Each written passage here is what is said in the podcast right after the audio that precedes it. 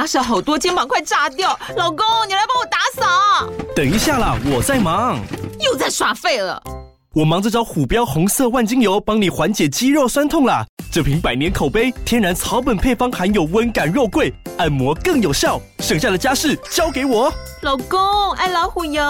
虎标在手，全家神队友。全台各大药局、屈臣氏、康是美皆有贩售。卫署成字字第零一五七零一号，北市卫药广字第一一三零四零一四九号。使用前请详阅说明书、警语及注意事项。Hello， 我是阅读前哨站的站长瓦基，欢迎收听下一本读什么。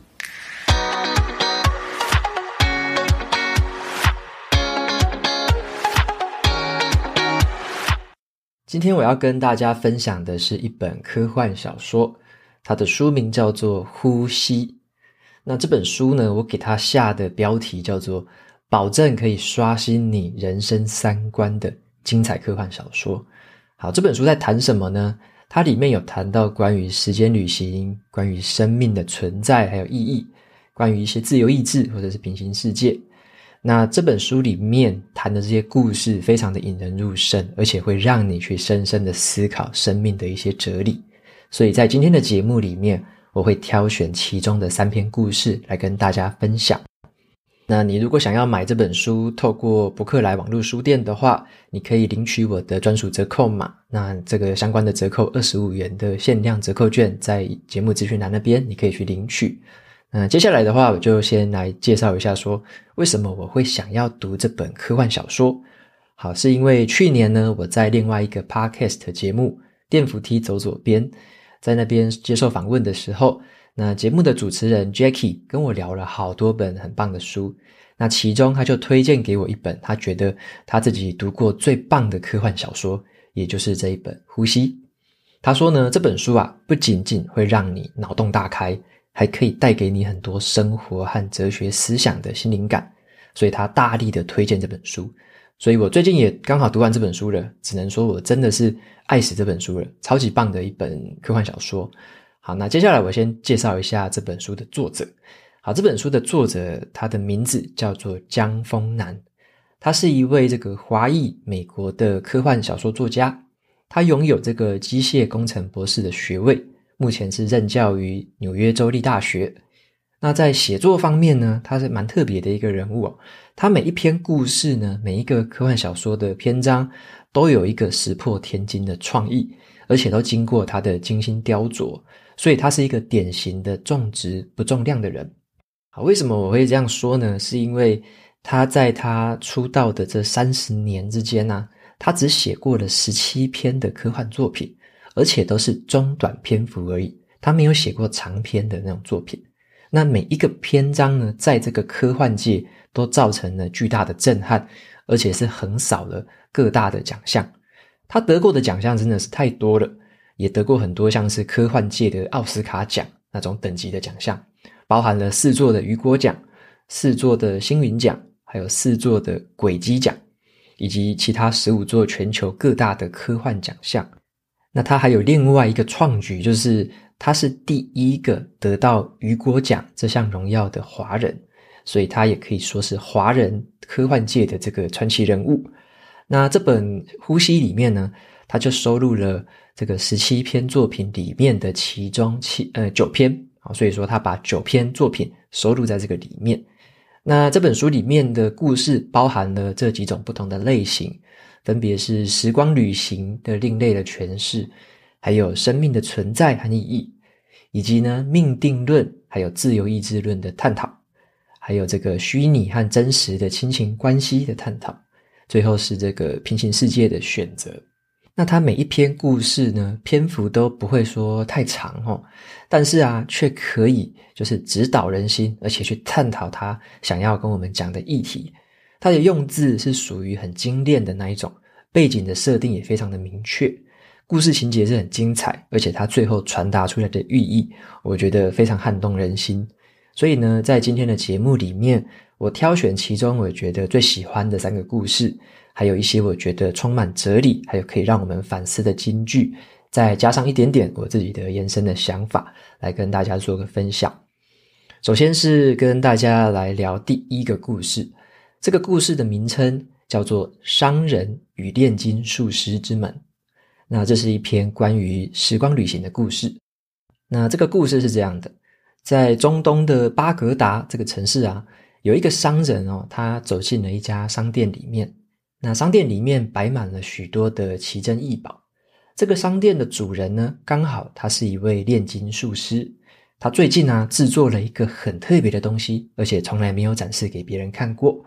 这个东西是一个非常大的金属拱门，那这个拱门的名字就叫做时间之门。如果啊你从这个时间之门的右边穿过去，你就会过，就是直接穿越到这个二十年后的未来。那你如果说从这个时间之门的左边穿过去，你就会回到二十年之前。所以呢，你只要在这边做个选择，你跨出一步，你就可以去预知未来，或者你也可以回到过去翻转命运。那这个炼金术师啊，他就跟这个商人说了，好，曾经有一个年轻人哦，他使用过这道门。这个年轻人他的名字叫做哈山。那这个哈山呢，他穿越了时间之门，先前往了这个二十年后的未来。他很好奇说二十年后的自己会变成什么样的人，然后他就很惊讶地发现了，原来在这个大街上面最大的一间豪宅里面，诶，竟然这个拥有者就是他自己，二十年后老年的这个哈山。那他一进屋子的时候，老年的哈山遇到他就说，我已经等你好久了。那这个年轻的哈山就很好奇说，诶，为什么你知道我现在会来拜访你，那为什么我在二十年后又会成为这么富有的人呢？于是啊，他就跟这个老年的哈山请教了说，那有没有什么建议让我来，就是照着你的指示来做做看，我希望说二十年后能够变成这样子。好，那老年的哈山就给了他一些很简单的指点，像是他说，你以后在这个市场上的街道走路的时候，你都要尽量靠北边那边走。那这个哈年轻的哈山啊，他就照着做。那某一天啊，有一群这个发疯的野马哦，然后沿着这个街道的南边一直狂奔，踢伤了好多的人。那年轻的哈山他就在心里面暗自的开心，还好他有听这个老年哈山的话，躲过了这一劫。那另外一次啊，老年的哈山就跟他说，你从今天以后，你就不要再去那一家这个杂货店买鸡蛋了。好，那年轻的哈山当然也是照做了，就之后就不去那边买鸡蛋。好，那但是呢，过了一阵子，那家杂货店就发生了一件坏事，就是他们的鸡蛋坏掉了。很多人把这个鸡蛋买回去之后就吃吃下去，生了重病。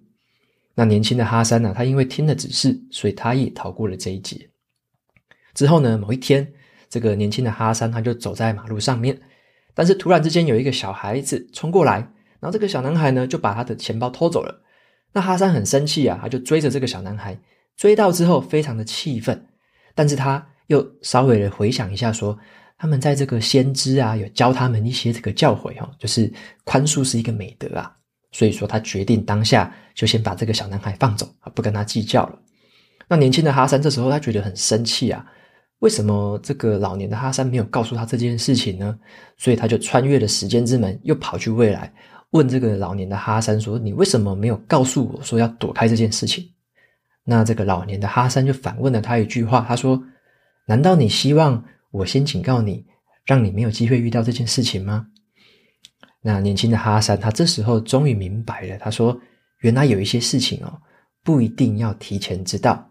在他自己遭遇这件事情的当下，他在心里面发挥了怜悯之心，也宽恕了对方，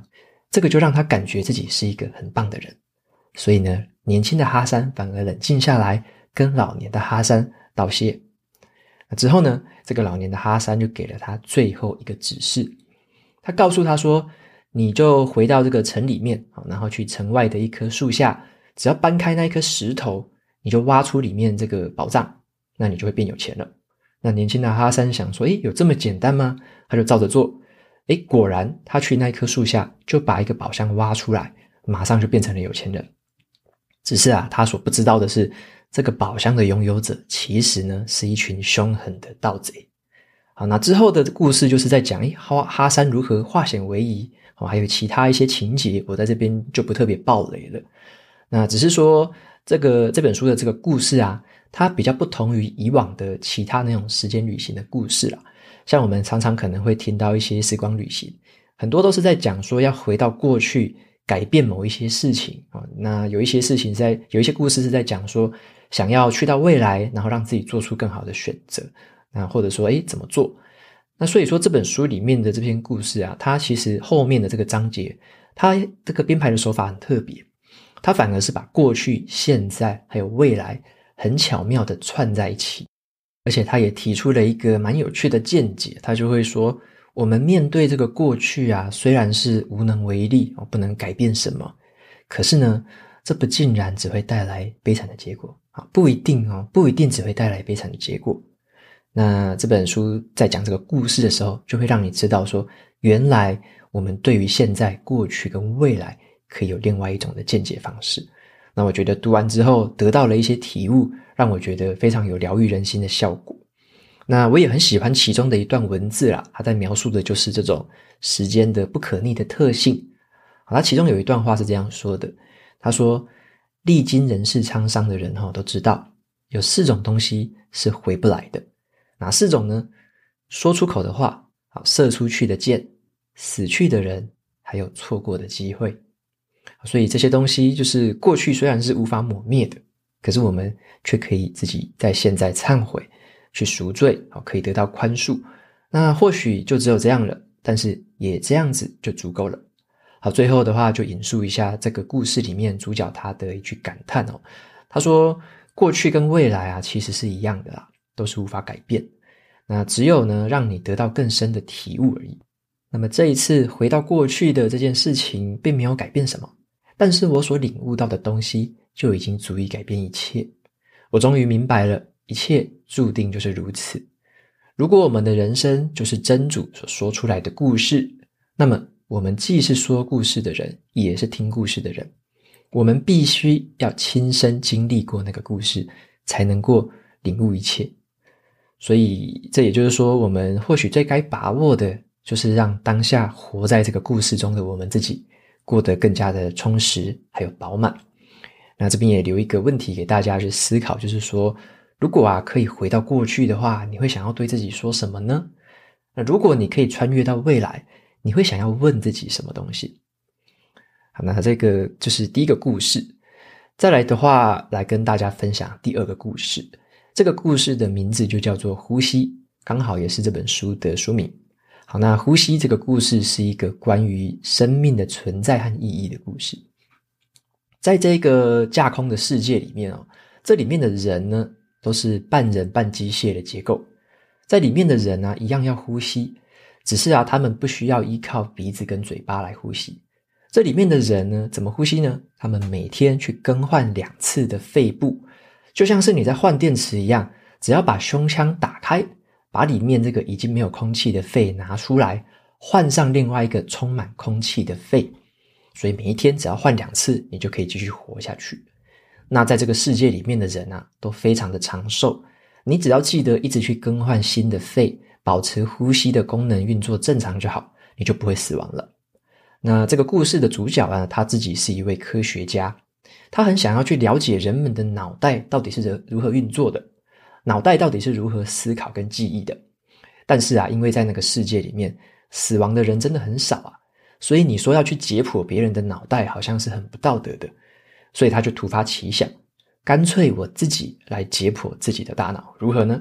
好，所以他就做了一件事情，他就开始开发一套小设备。好，这个设备可以让他自己操作，而且可以看到自己正在解剖中的脑袋，就是自己来解剖自己的脑袋。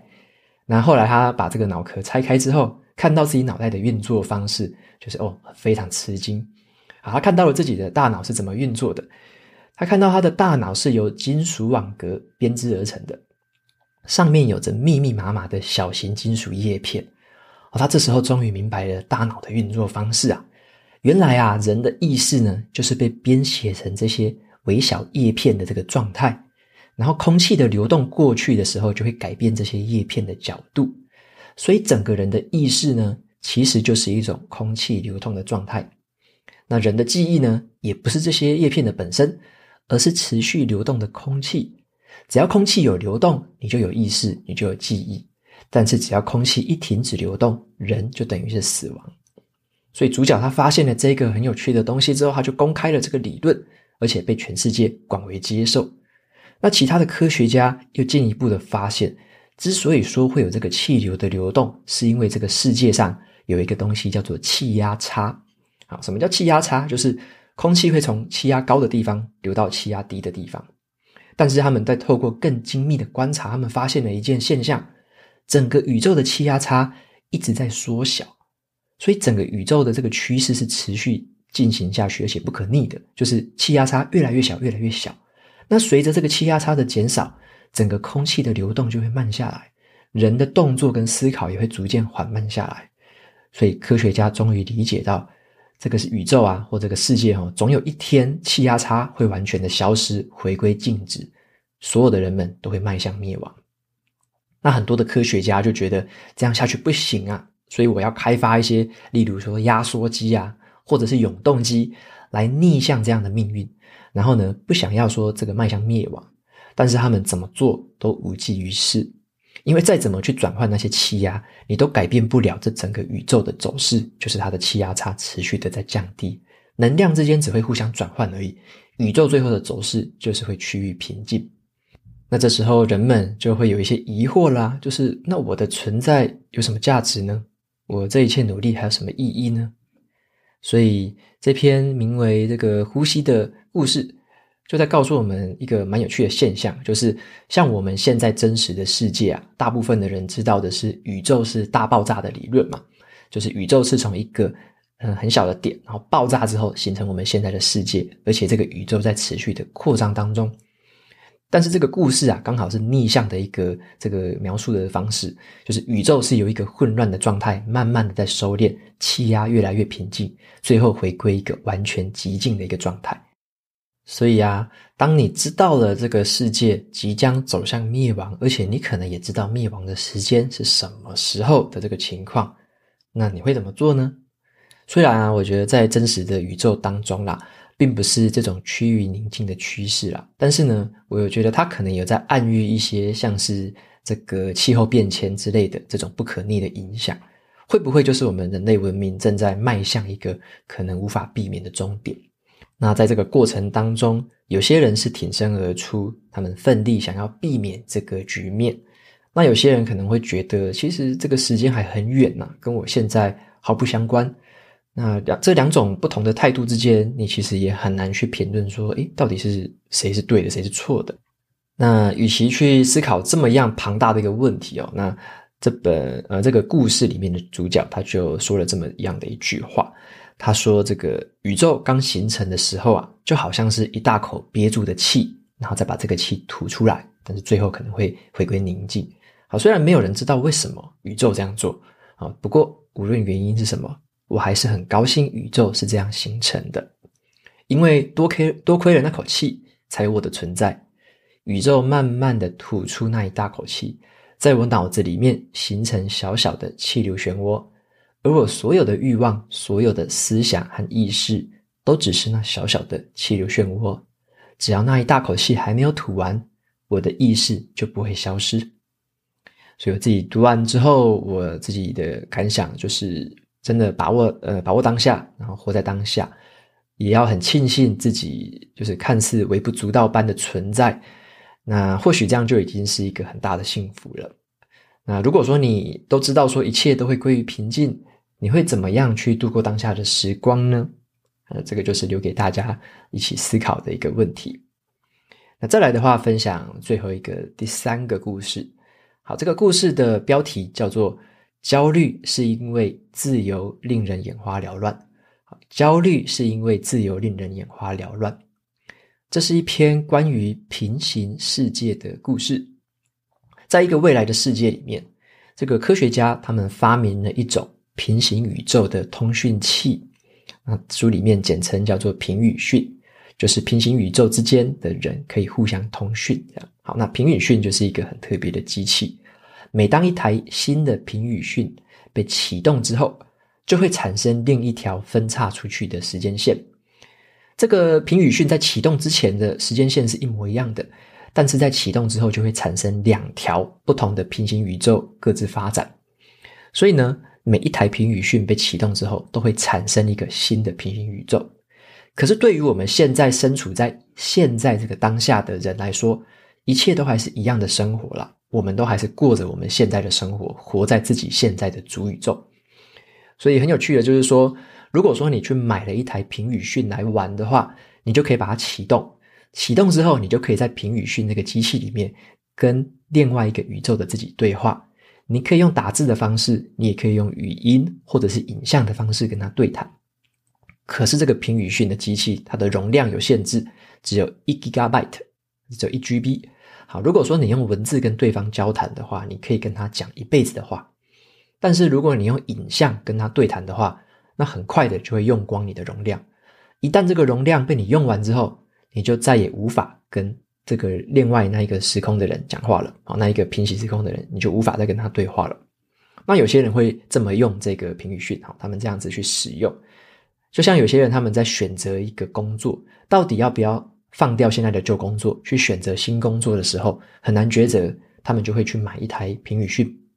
他这时候就会先启动这个平宇讯，然后呢，这个世界的自己，就是原本你这个世界的自己，就留在旧的工作，然后他就跟另外一个世界的这个自己，他就跟他说，诶，你那边去接受新的工作。然后呢，两个世界的自己就可以彼此分享新旧工作的差异。好，所以说有一些人会这么去使用这个平宇讯。那还有另外一种使用方式，我稍微改编一下书本里面的一个故事，然后也提出一些问题让大家思考一下。好，这个故事是这样，就说如果你也在这个平宇讯的这个世界里面，那你今天呢，你跟你的另外一半刚好要开车出去玩，那你跟你的另外一半，你们都会开车，可是今天出门的时候啊，两个人就决定说用猜拳来决定谁要负责开车。结果啊，你猜拳的时候猜赢了，好，你负责开车。结果很不幸运的是，你们在路上遇到了一场车祸。那坐在这个副驾驶座的另外一半，就很不幸的被一个酒驾的汽车撞上，当场死亡了。结果当下只有你一个人活了下来。那这个时候，如果告诉你说，刚好在你们这场车祸发生之前，有另外一个人启动了一台平宇讯，那在那个人的平宇讯里面，猜拳赢的人是你的另外一半，刚好是由他来开车。结果呢，车祸发生的时候，死亡的是那一个宇宙里面的你自己。意思也就是说啊，你只要把那个人的平宇讯把它买过来，你就可以用他的平宇讯跟另外一个时空还活着的你的另外一半去对话。好，这个情境之下，你觉得你会想要跟他买来用吗？那如果这个他愿意卖的话，你要花多少钱跟他买呢？那另外一个情况是，如果他不想卖你的话，你该怎么办？那么在这个故事里面啊，其实每一个人呢，他们对于平行世界用这个平宇讯的用法都不尽相同，但是都始终离不开人性的这件事情啊，就是我们都会懊悔说自己曾经做过的决定，我们可能也会认为说，诶，做了某一个决定之后可能会更好。那我们有时候也会想要证明说，在这个现在我做的决定应该是正确的吧。所以很多人去用这个平宇讯都会有着不同的用法。那有时候啊，其实你会想要跟另外一个平行宇宙的自己去沟通，其实很可能只是为了想要证明你想要相信的事情罢了。你可能想要想的是，嗯，他选的那个选择他可能比较糟，所以我现在证明我自己比较好，这种自我感觉的补偿。那但是啊，当你看到另外一个选择的你过得比较好的时候，你心里面会怎么想？会不会又完全颠倒，变成带给你更多的悔恨还有不满？好，所以说在故事里面呢，其实有一段对话了，他还在谈另外一个叫做选择。好，有一个人他就跟这个故事里面的咨商师，他问了一件事情，他说，既然这每一个不同的选择都会造成这么多不同的后果，那我现在选择去做一件好的事情，或者说做一件坏的事情，这个有任何差别吗？那这个咨商师就这么跟他回答，他说呢，我们做出的善意决定究竟值不值得呢？我认为绝对值得。我们都不是圣人，可是我们可以努力做一个更好的人。每次你做一件好事情，都是在塑造自己成为更好的人，下一次就可能再做好事。而这是非常重要的，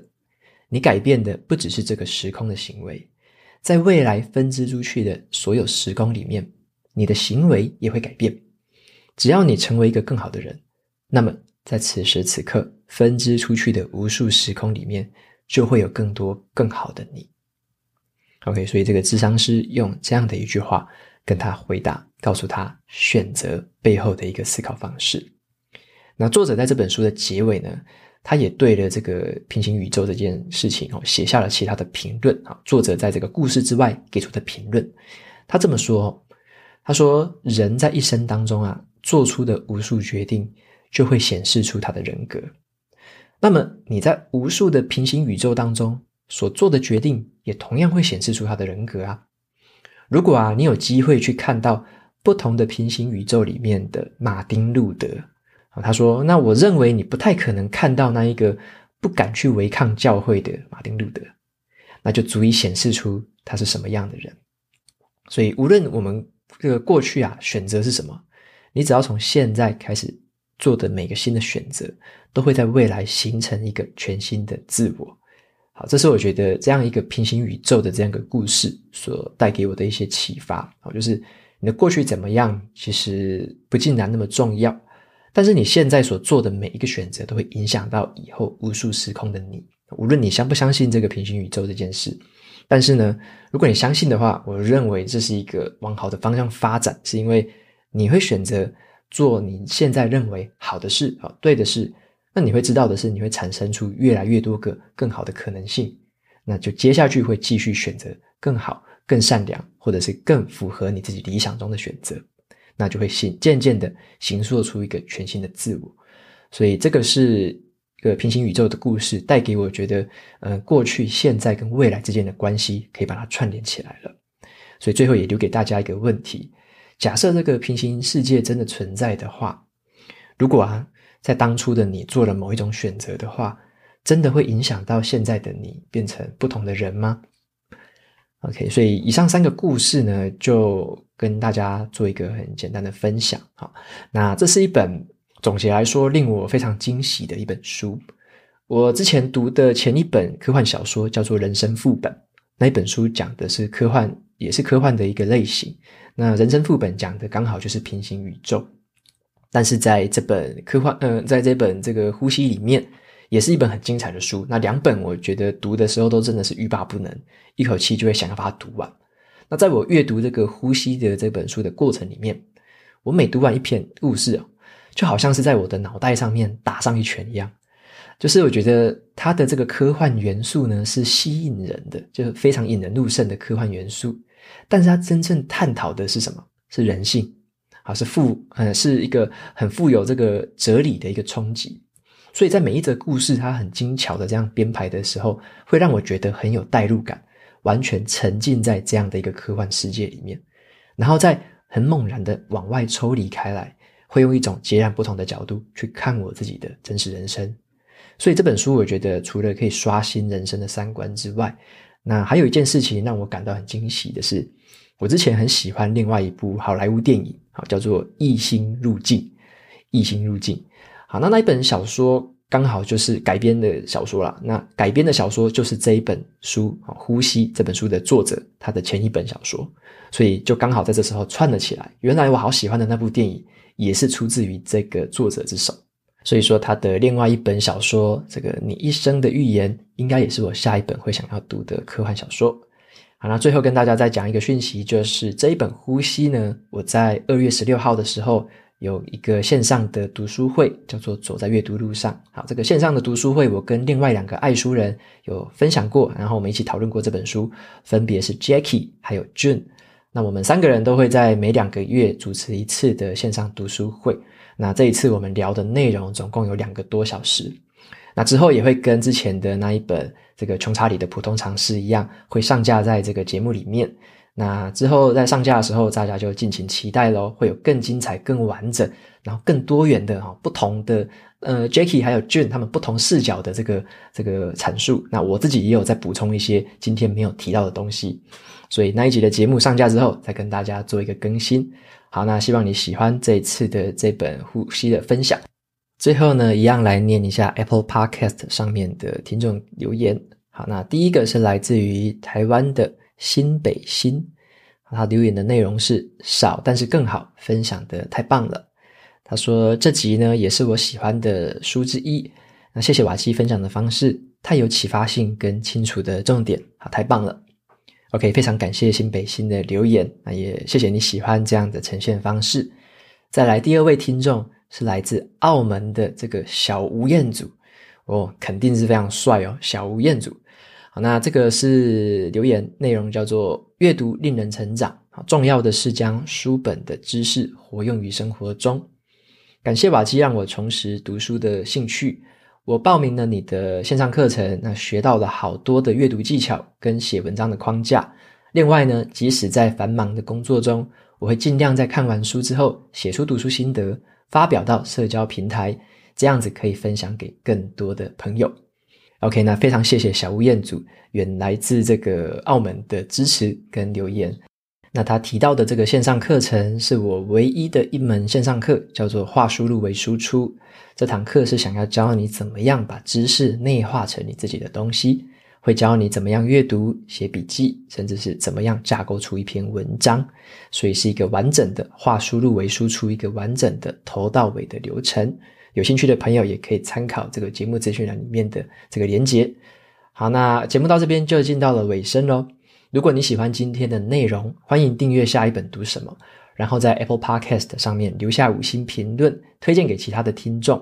你也可以用行动支持我，一次性的或是每个月的赞助九十九元，帮助这个频道持续运作。如果你对这个频道有任何的想法或问题，都欢迎在资讯栏里面找到联络我的方式。我每周呢也会在阅读前哨站的部落格分享读书心得，喜欢文字版的朋友们记得去订阅我免费的电子报。好的，下一本读什么？我们下次见咯，拜拜。